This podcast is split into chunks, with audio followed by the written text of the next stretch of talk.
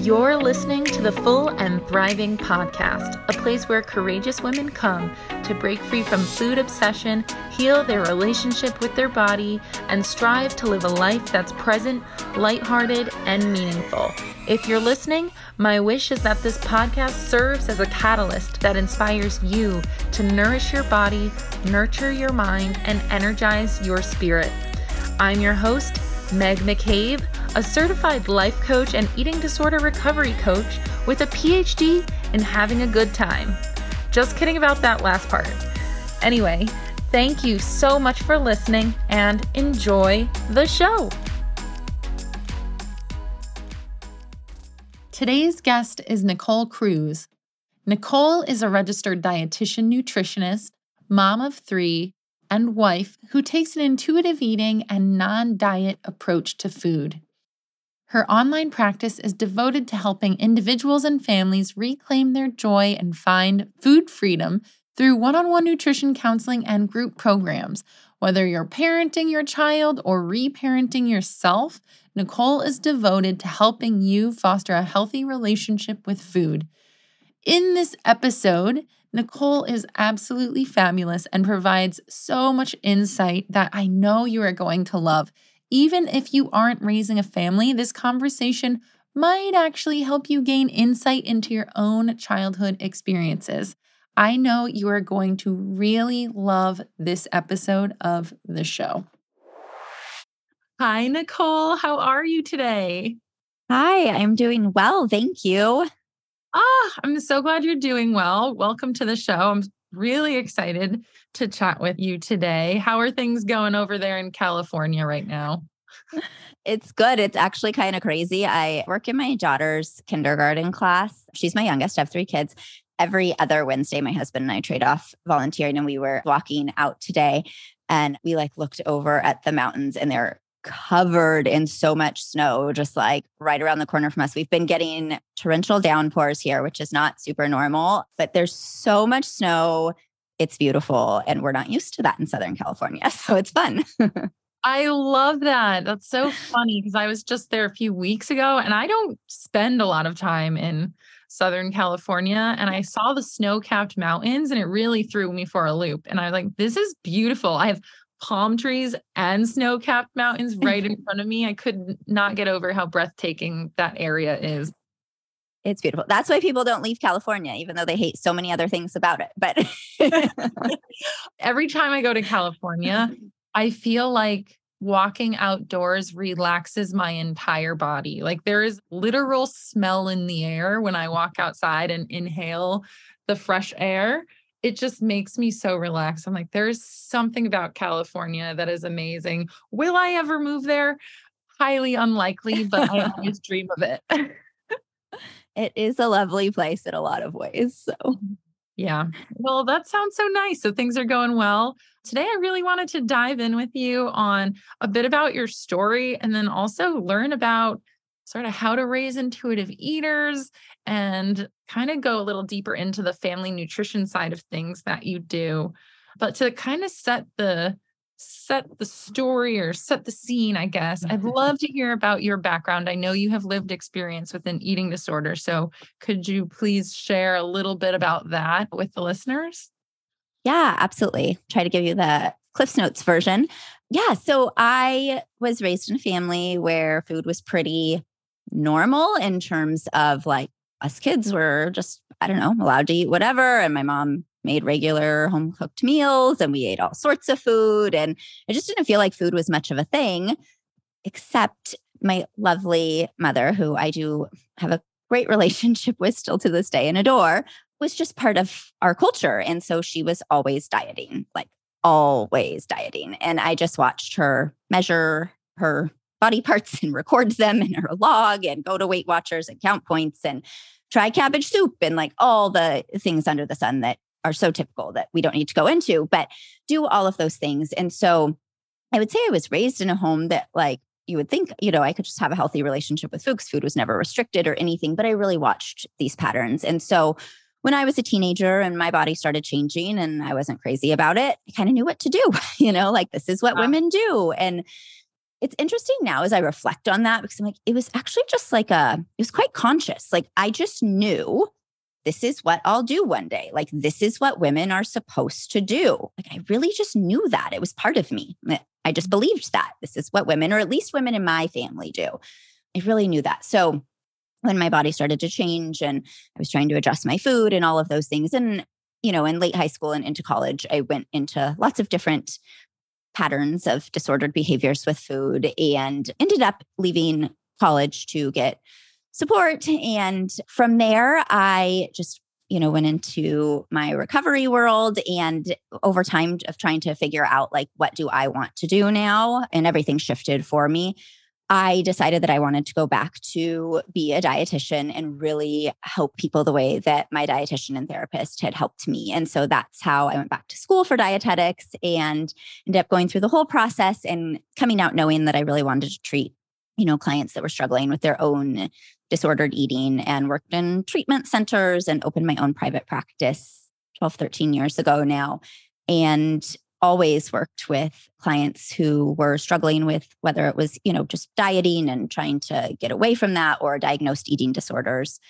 I've always done that. And then when I had my own kids, I have three kids now that are 10, 7, almost eight next week, but 10, 7, and 5. I always had done a little bit of family feeding. Even right out of school, I ran some programs at this clinic I was working, just some different things. But once having my own kids, I think being surrounded by other parents started to dive more into the family feeding aspects of it. And what really hit me was when I would be at, say, like a preschool event with one of my kids, and I could just hear the talk that parents were using related to their kids and food, like, oh, my kids cut off after two pieces of pizza, or, you know, the comments about candy and sweets and all of these things. And I was just noticing how so much of that talk paralleled the things that I was seeing in my office with my teen and adult clients that were struggling with eating disorders. And so I really wanted to dive into this to do what I consider to be somewhat prevention, you know, and I know we can't entirely prevent eating disorders and we live in a culture that's geared towards it, but to really help give parents a different message and to teach them that there could be a different way to talk about food and bodies in their home and a different way to handle it. So, you know, I get parents coming in that do have concerns about their child's behaviors with food and other ones that just really, really don't want to pass on their own stuff and really want to raise their kids to have a healthy relationship with food, even if maybe they're not seeing behaviors yet. So, that was really long. You asked for a short version of my story, but that's where I'm at today. I love it. Oh my gosh, there are so many avenues we could go down. And it was so interesting. So, thank you for sharing all of that. I think something that's really striking to me is just kind of the full circle moment of your experience because you know you grew up in a really loving home where food was readily available and i'm sure your mom was intentionally doing her best to raise you with an environment of like food abundance and joy around food but you still were picking things up and i think that's the fear that a lot of the listeners have who have kiddos is how do I raise intuitive eaters if eating is not intuitive for myself? And I'm really curious to know, you know, I wasn't planning on asking you this question so soon, but I would love to dive into it because it seems natural. Like, what would you suggest people do who are struggling with food, but want to make sure their kids are not picking up those habits? Yeah, I think it's multifaceted. So, this work can coexist, right? We could do it in tandem, but it's essentially learning different strategies and language and practical things that you can really do when it comes to serving your child food and how you're providing food to them, how you're talking about food in your home, right? Those sorts of things. And then there's exactly what we talked about, which is kids absorb everything. So it's also what you're modeling. And I say it's in tandem because I think it's really important to learn the strategies. Like I have a group program for parents and people come into it and I'm like, I give you PDFs on like language do's and don'ts, right? Like say this, not that. Like, here are some actual scripts. Here are mealtime guidelines. Like, these are things that you do, these are things you don't do, right? Like, you need to have those strategies for the things you're doing and you're not doing, right? I have so many tools and stuff for the way we can provide food for our kids and talk about it and all these things. And we have to do the work on ourselves. And that's what I tell parents all the time that it has to be both. And I think the beauty of it, though, is that can feel really overwhelming.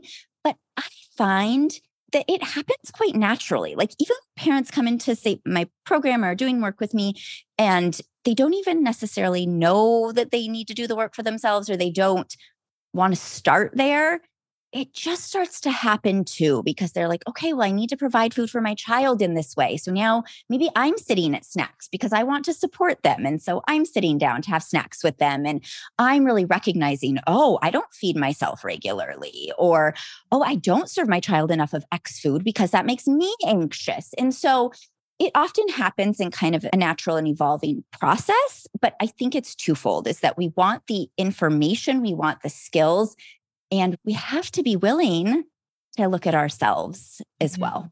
Mm-hmm.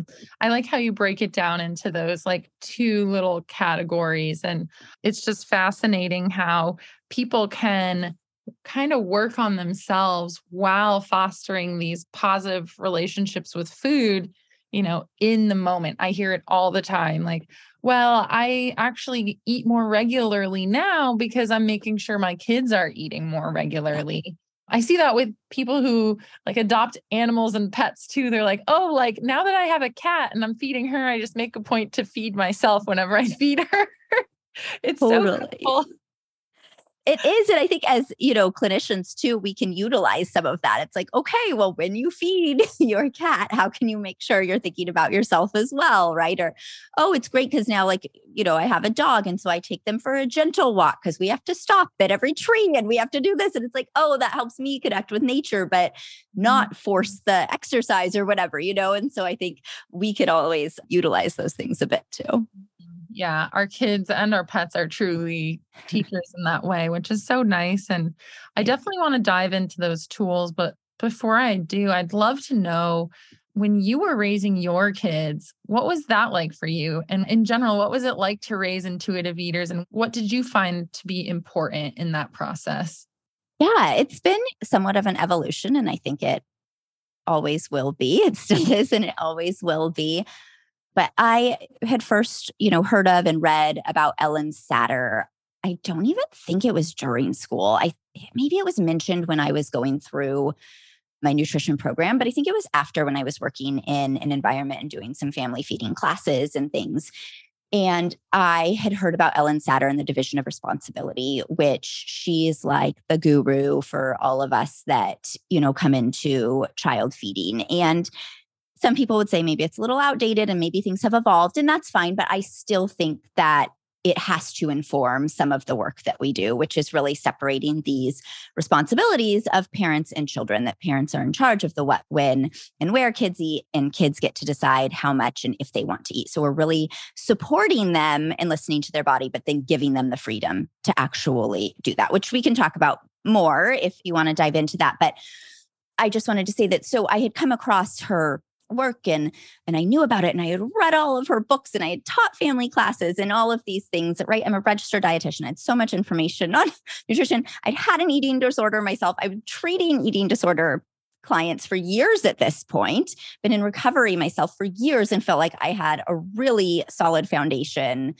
in my recovery process. And then I had kids and a few things happened. One was with my first breastfeeding was really challenging for me. And then my child seemed to be really reactive in terms of keeping you know breast milk and then food down and i was questioning if he had allergies and there were just so many things and so I noticed that I was feeling anxious about food again. And like all of that was coming up and trying to feed him. And so I think that partially started our path towards some anxiety around food and trying to kind of monitor what I was eating to see if it was upsetting him and, and different stuff like that. So that started to play a role.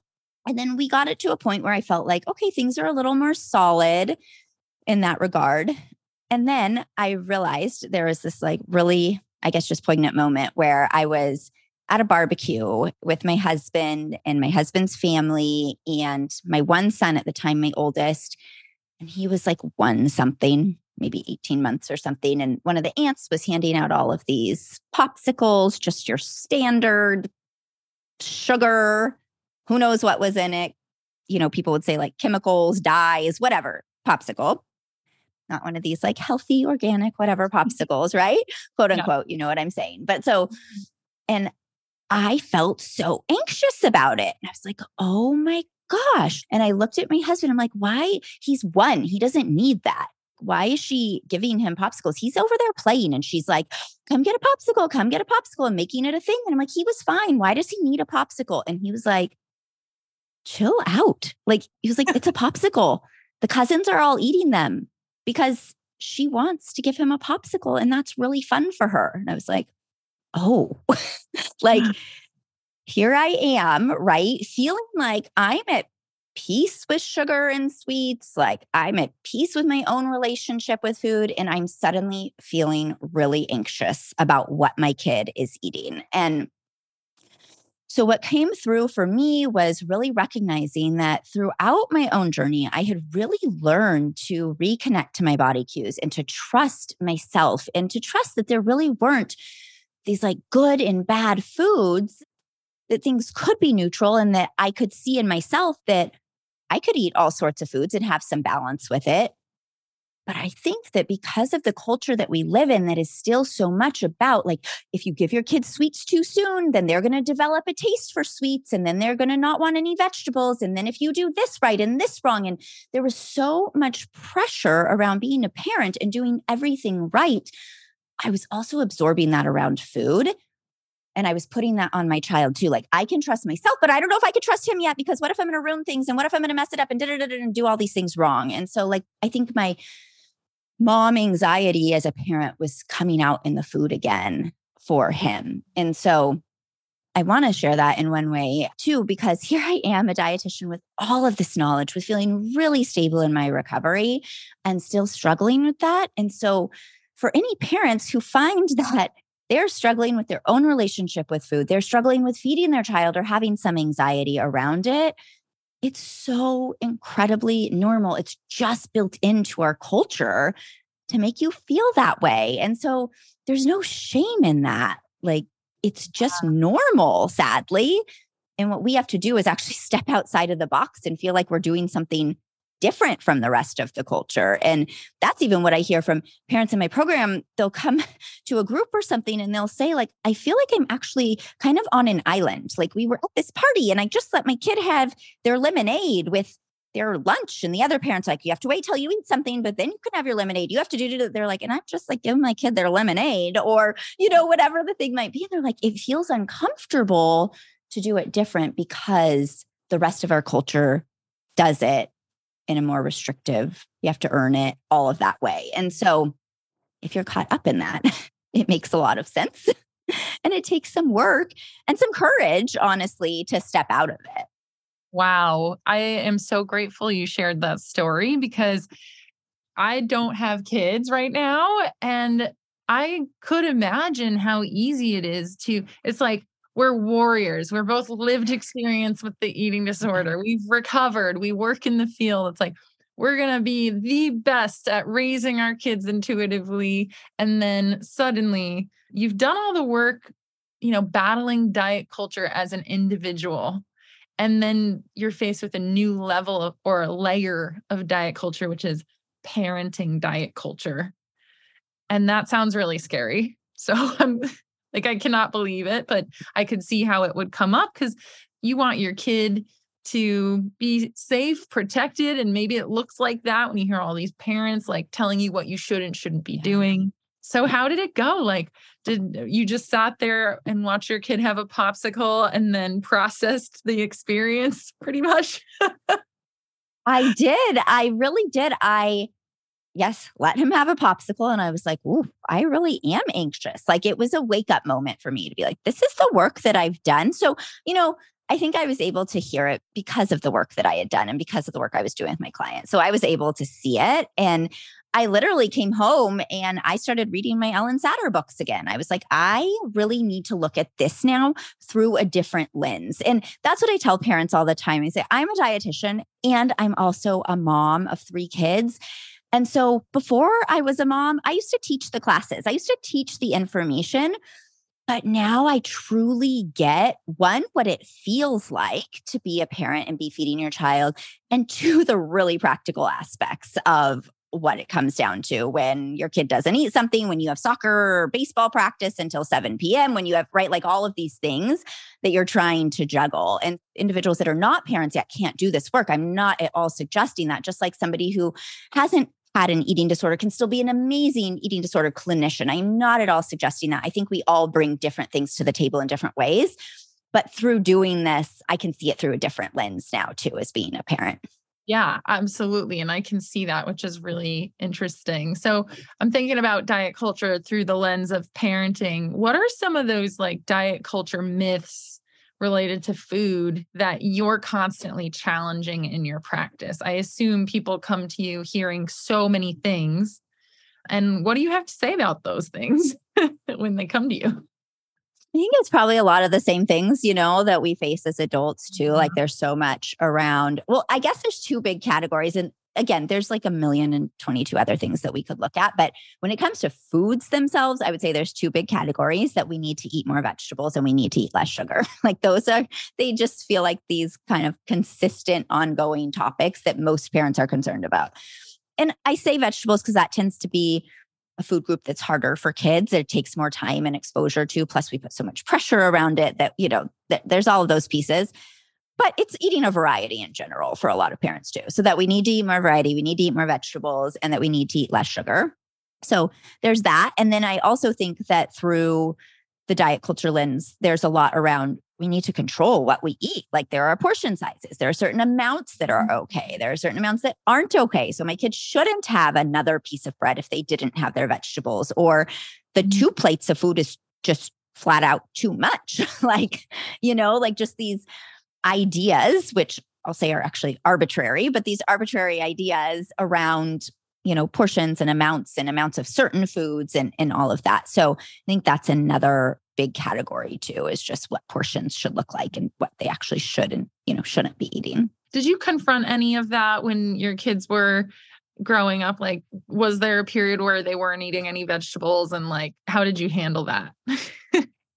For sure. And it's interesting because I think maybe because I do this work so much and really absorb it, that it's kind of funny. I, I notice this every so often, still to this day. I am like, I don't really know what my kids eat.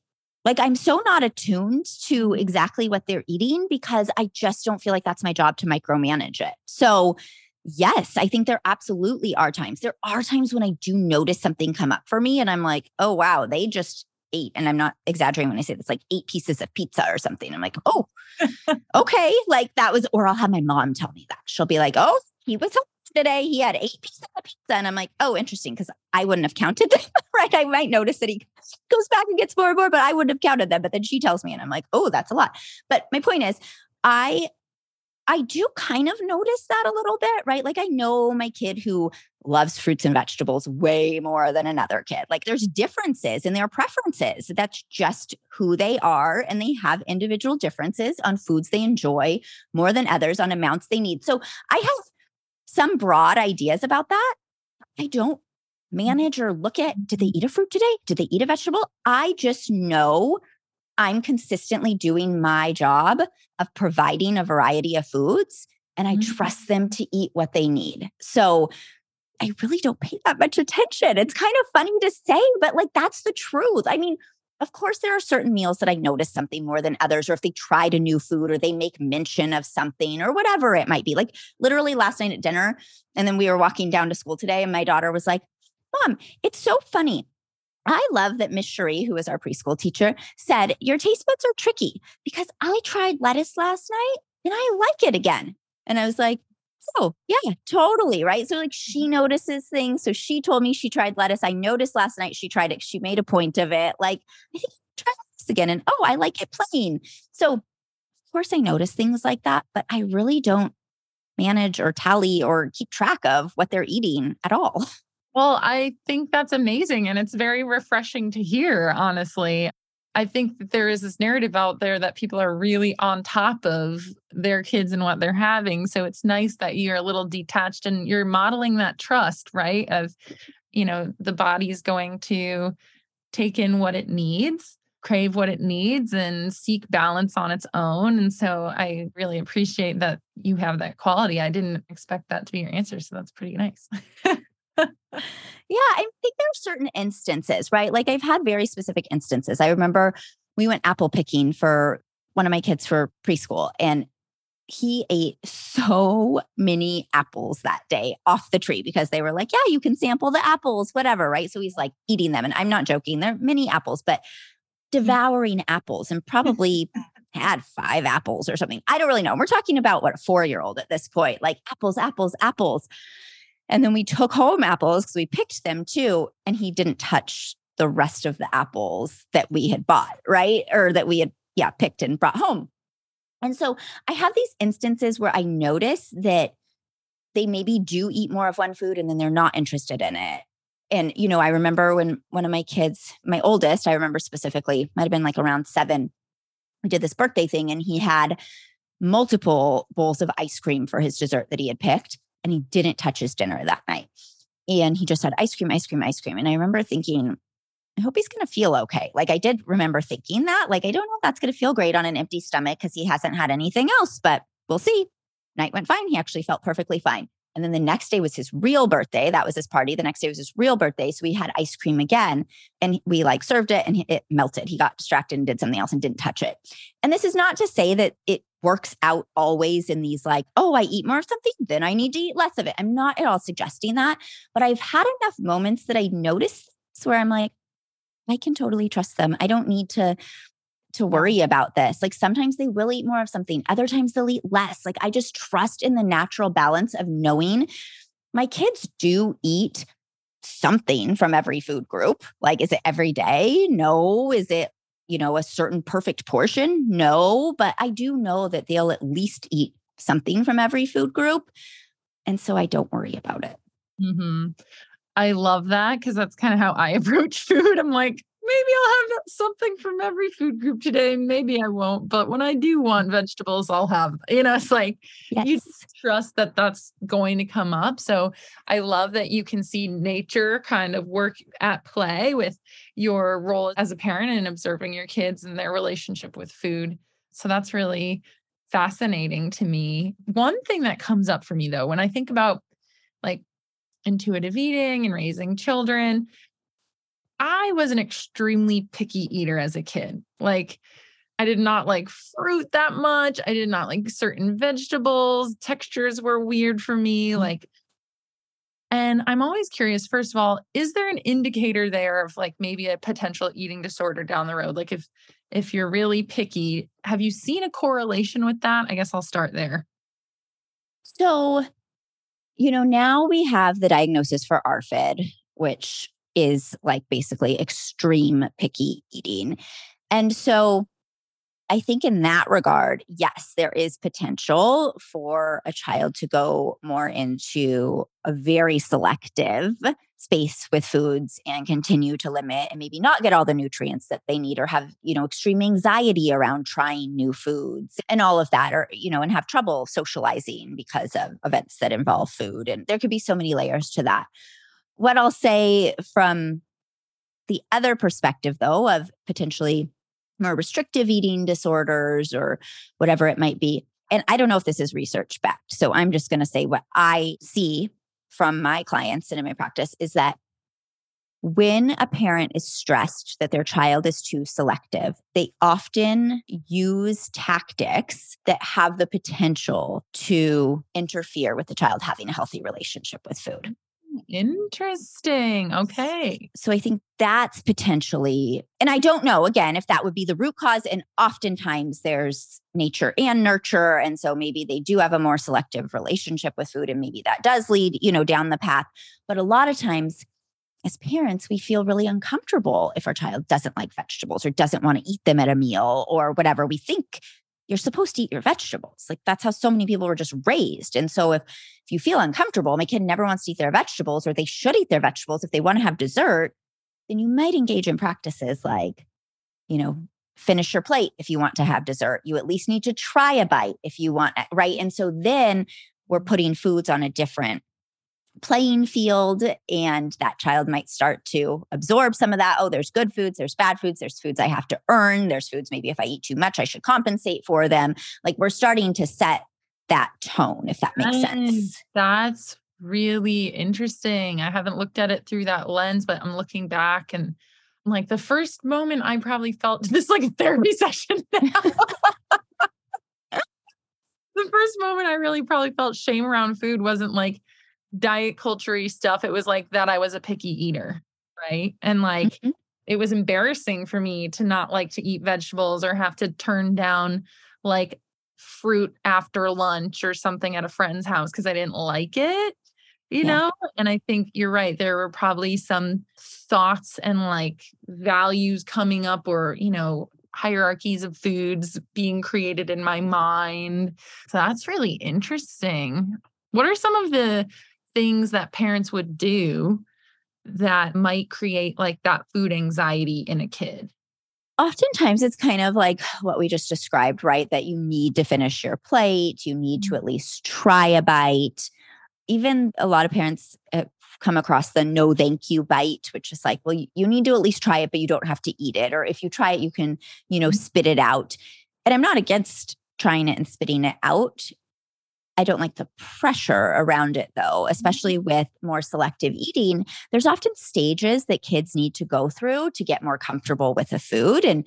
just being able to like be at the same table with the food could be a step in that direction. Touching it could be a step in that direction, right? Like smelling it could be a step in that direction. And so if we're going from a child having to sit at a table and maybe they're totally not comfortable with that food and now they have to just try it in order to get their dessert in order to be dismissed from the table whatever it is. We're missing all of these steps where they really need to grow to be more comfortable with it and eventually try it and learn to like it. And just what we know is that coercing, pressuring, forcing with food does not help our kids become less selective. It actually creates more avoidant behaviors with food because they don't want to be pressured and forced. So they're like, you're going to tell me I need to do that? I'm going to push back even harder, right? They become more reactive against it. And it becomes about you as the parent or the authority figure instead of about the food. So now they're reactive to this external thing instead of learning maybe to get comfortable with it. Instead of thinking to themselves, oh, mom likes that. Maybe one day I'll learn to like that too. Now they're just like, you're telling me I need to do it. I don't want to do it. Right. And that's like our natural reaction as humans and especially as kids. So I think a lot of the like pressure, force, coercion around food, the bribery to eat this and then you can have dinner, things that feel kind of like punishment, like, well, if you don't eat it, then that's just, you know, we'll put it out cold again for you when you're hungry later. Like those sorts of things can really create that dynamic around it. Yeah, that makes sense. I remember I was definitely in the clean plate club, you know, scenario yeah. as a kid growing up. Like that was always said at family gatherings and things like that. And that makes you kind of disown your connection to your body almost immediately because you're like, well, I must finish this plate so I can have dessert, which is what I'm in this for anyway. No, that's not what I was in right. for. So, yeah, very interesting. Well, thank you because I feel like I'm learning a lot about my child.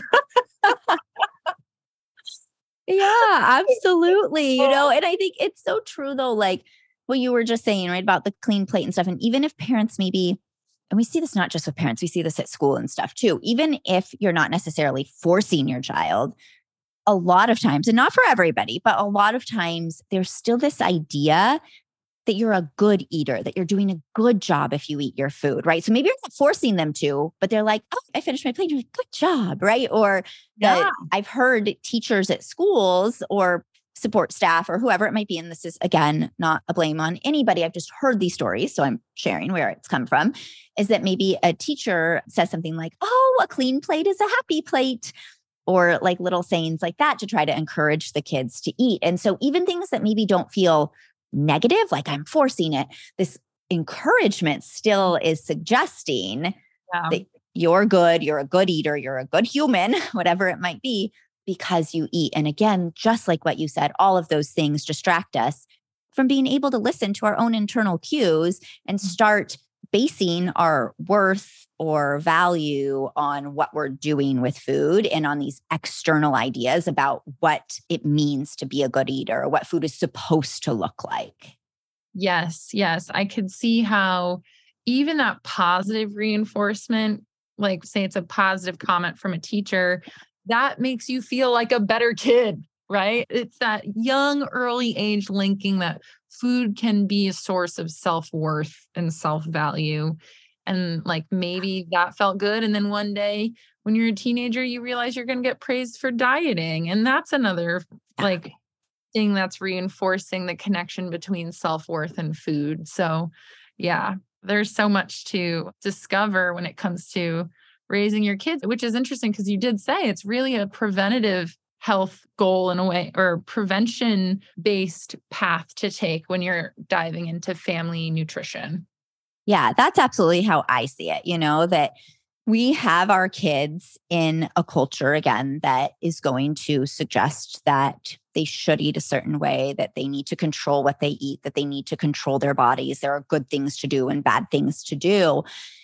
And so, how can we try to at least offer and plant the seeds that there's another way with food and that it doesn't have to be good versus bad when it comes to food or right and a wrong or a way food should look? And so I think it's us just planting those seeds and having a solid, safe space where they continue to know. And in this way, at least they know there might be another way. Like, even though they're still absorbing that stuff, it's not just like, well, that's how it has to be. These are automatically good foods and bad foods. At least we can challenge that idea with them. We can have conversations when we have more awareness, and our kid says, because this happens again and again. I see this in my private Facebook group, I see this with clients. They will get some assignment at school and they'll come home and say, Well, I shouldn't eat that because it's not healthy or whatever it might be. And when we have the awareness as the adult, we can actually start challenging that idea and say, So, what do you think healthy means? Mm. So, what does it mean to have a healthy food? We can just help them explore that idea. We could share a different perspective. Well, actually, healthy means that we eat a variety of different foods. It's not that any one food is good or bad. Like we can just start to explore this with them instead of confirming what they're learning out there. Mm. Right. Mm. That's a really good point, too. It's just offering a new perspective and I feel like that is a little bit of a relieving perspective as like say someone listening to this who's part of, you know, they're in eating disorder recovery, they actually are learning like pretty radical concepts like anti-diet, health at every size. So everyone listening just kind of try to take in some peace if you have children knowing you can lightly challenge what they're learning at school and offer like your this perspective that you might be learning yourself to your kids, which is really good. I'm glad you pointed that out. Yeah, absolutely. I, I laugh. You say lightly challenged because there are times when we lightly challenge it, and there are times when I've flown off like the deep end and been like, "You are not reading this thing on sugar is toxic or whatever," and I'm like, "No way." Shaking as I try to write the email, I'm like, "Oh, Nicole, take a breath. We're okay. We're okay."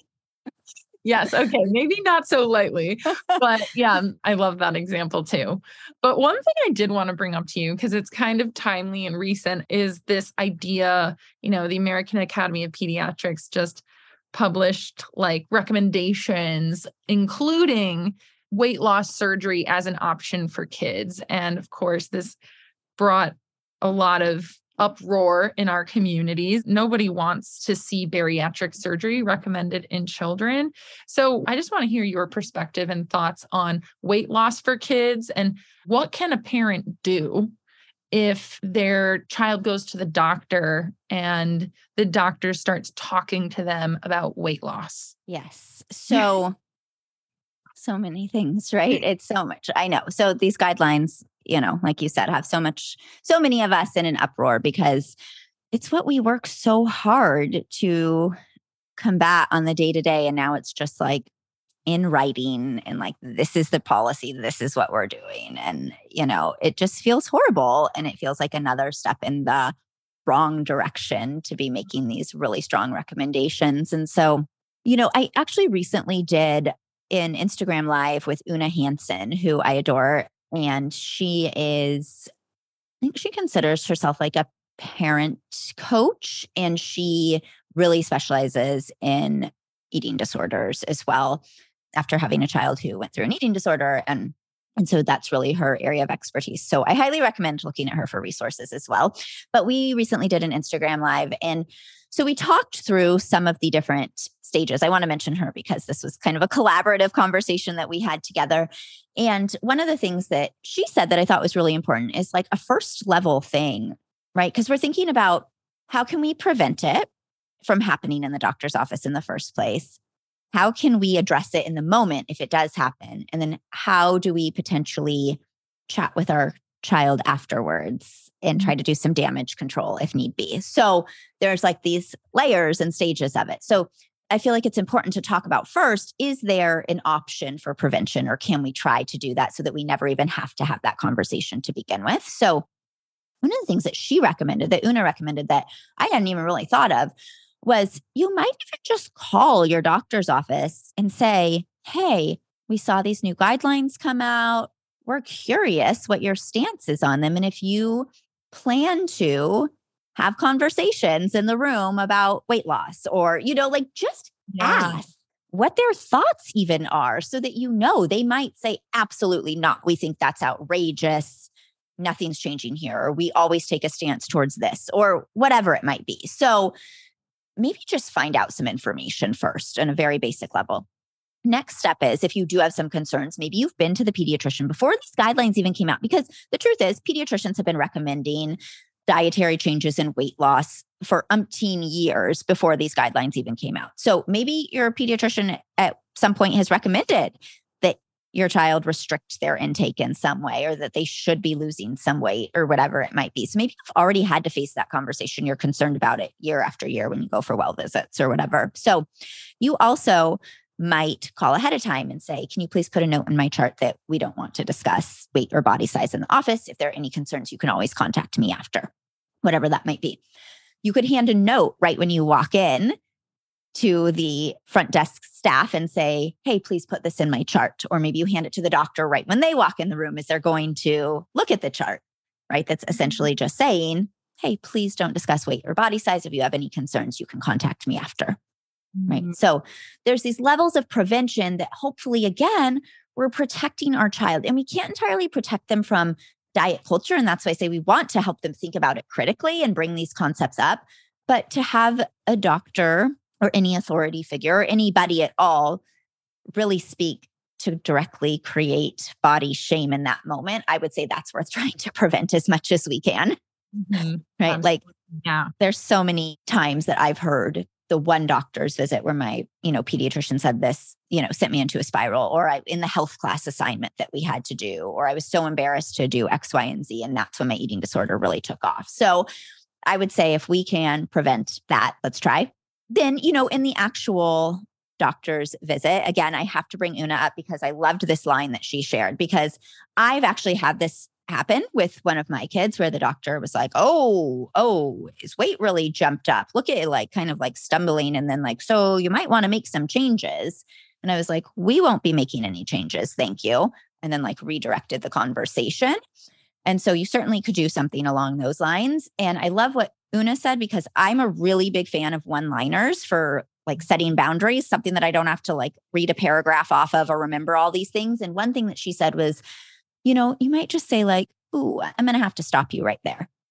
And that's it, right? Just like I'm going to end this conversation right then and there. We're not going to go down the rabbit hole of talking about my child's body and making these recommendations or talking about how they need to restrict food. I'm just going to stop you right there. Okay. Mm. And it might be a little bit uncomfortable. It might be a little bit awkward, and that's okay.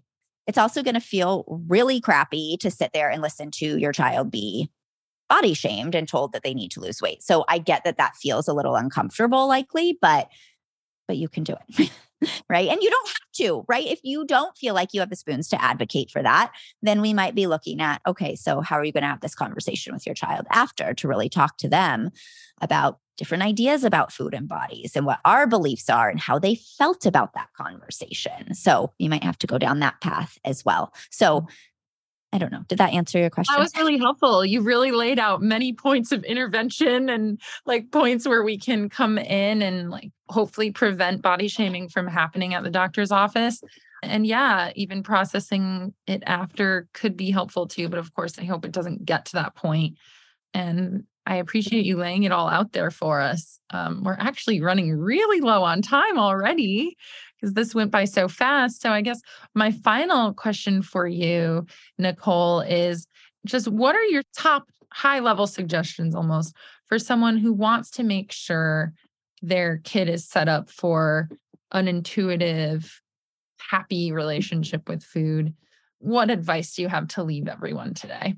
I think it's really important to like I mentioned, Ellyn Satter and the division of responsibility, it's really important to know your role in the feeding relationship and that your job is to support your child to be able to eat a variety of foods, to self regulate, to attune to their body cues, to have this balanced relationship with food. Like your job is to support them in that, but it's not to get them to actually eat in any specific way or any specific food at any certain time. And so it's really important that we define those roles and we know, yes, I need to play a supportive role. And that's why I tell parents all the time, especially if they're on their own journey for intuitive eating. They might think, well, I should just let my kid eat whatever they want and whenever they want.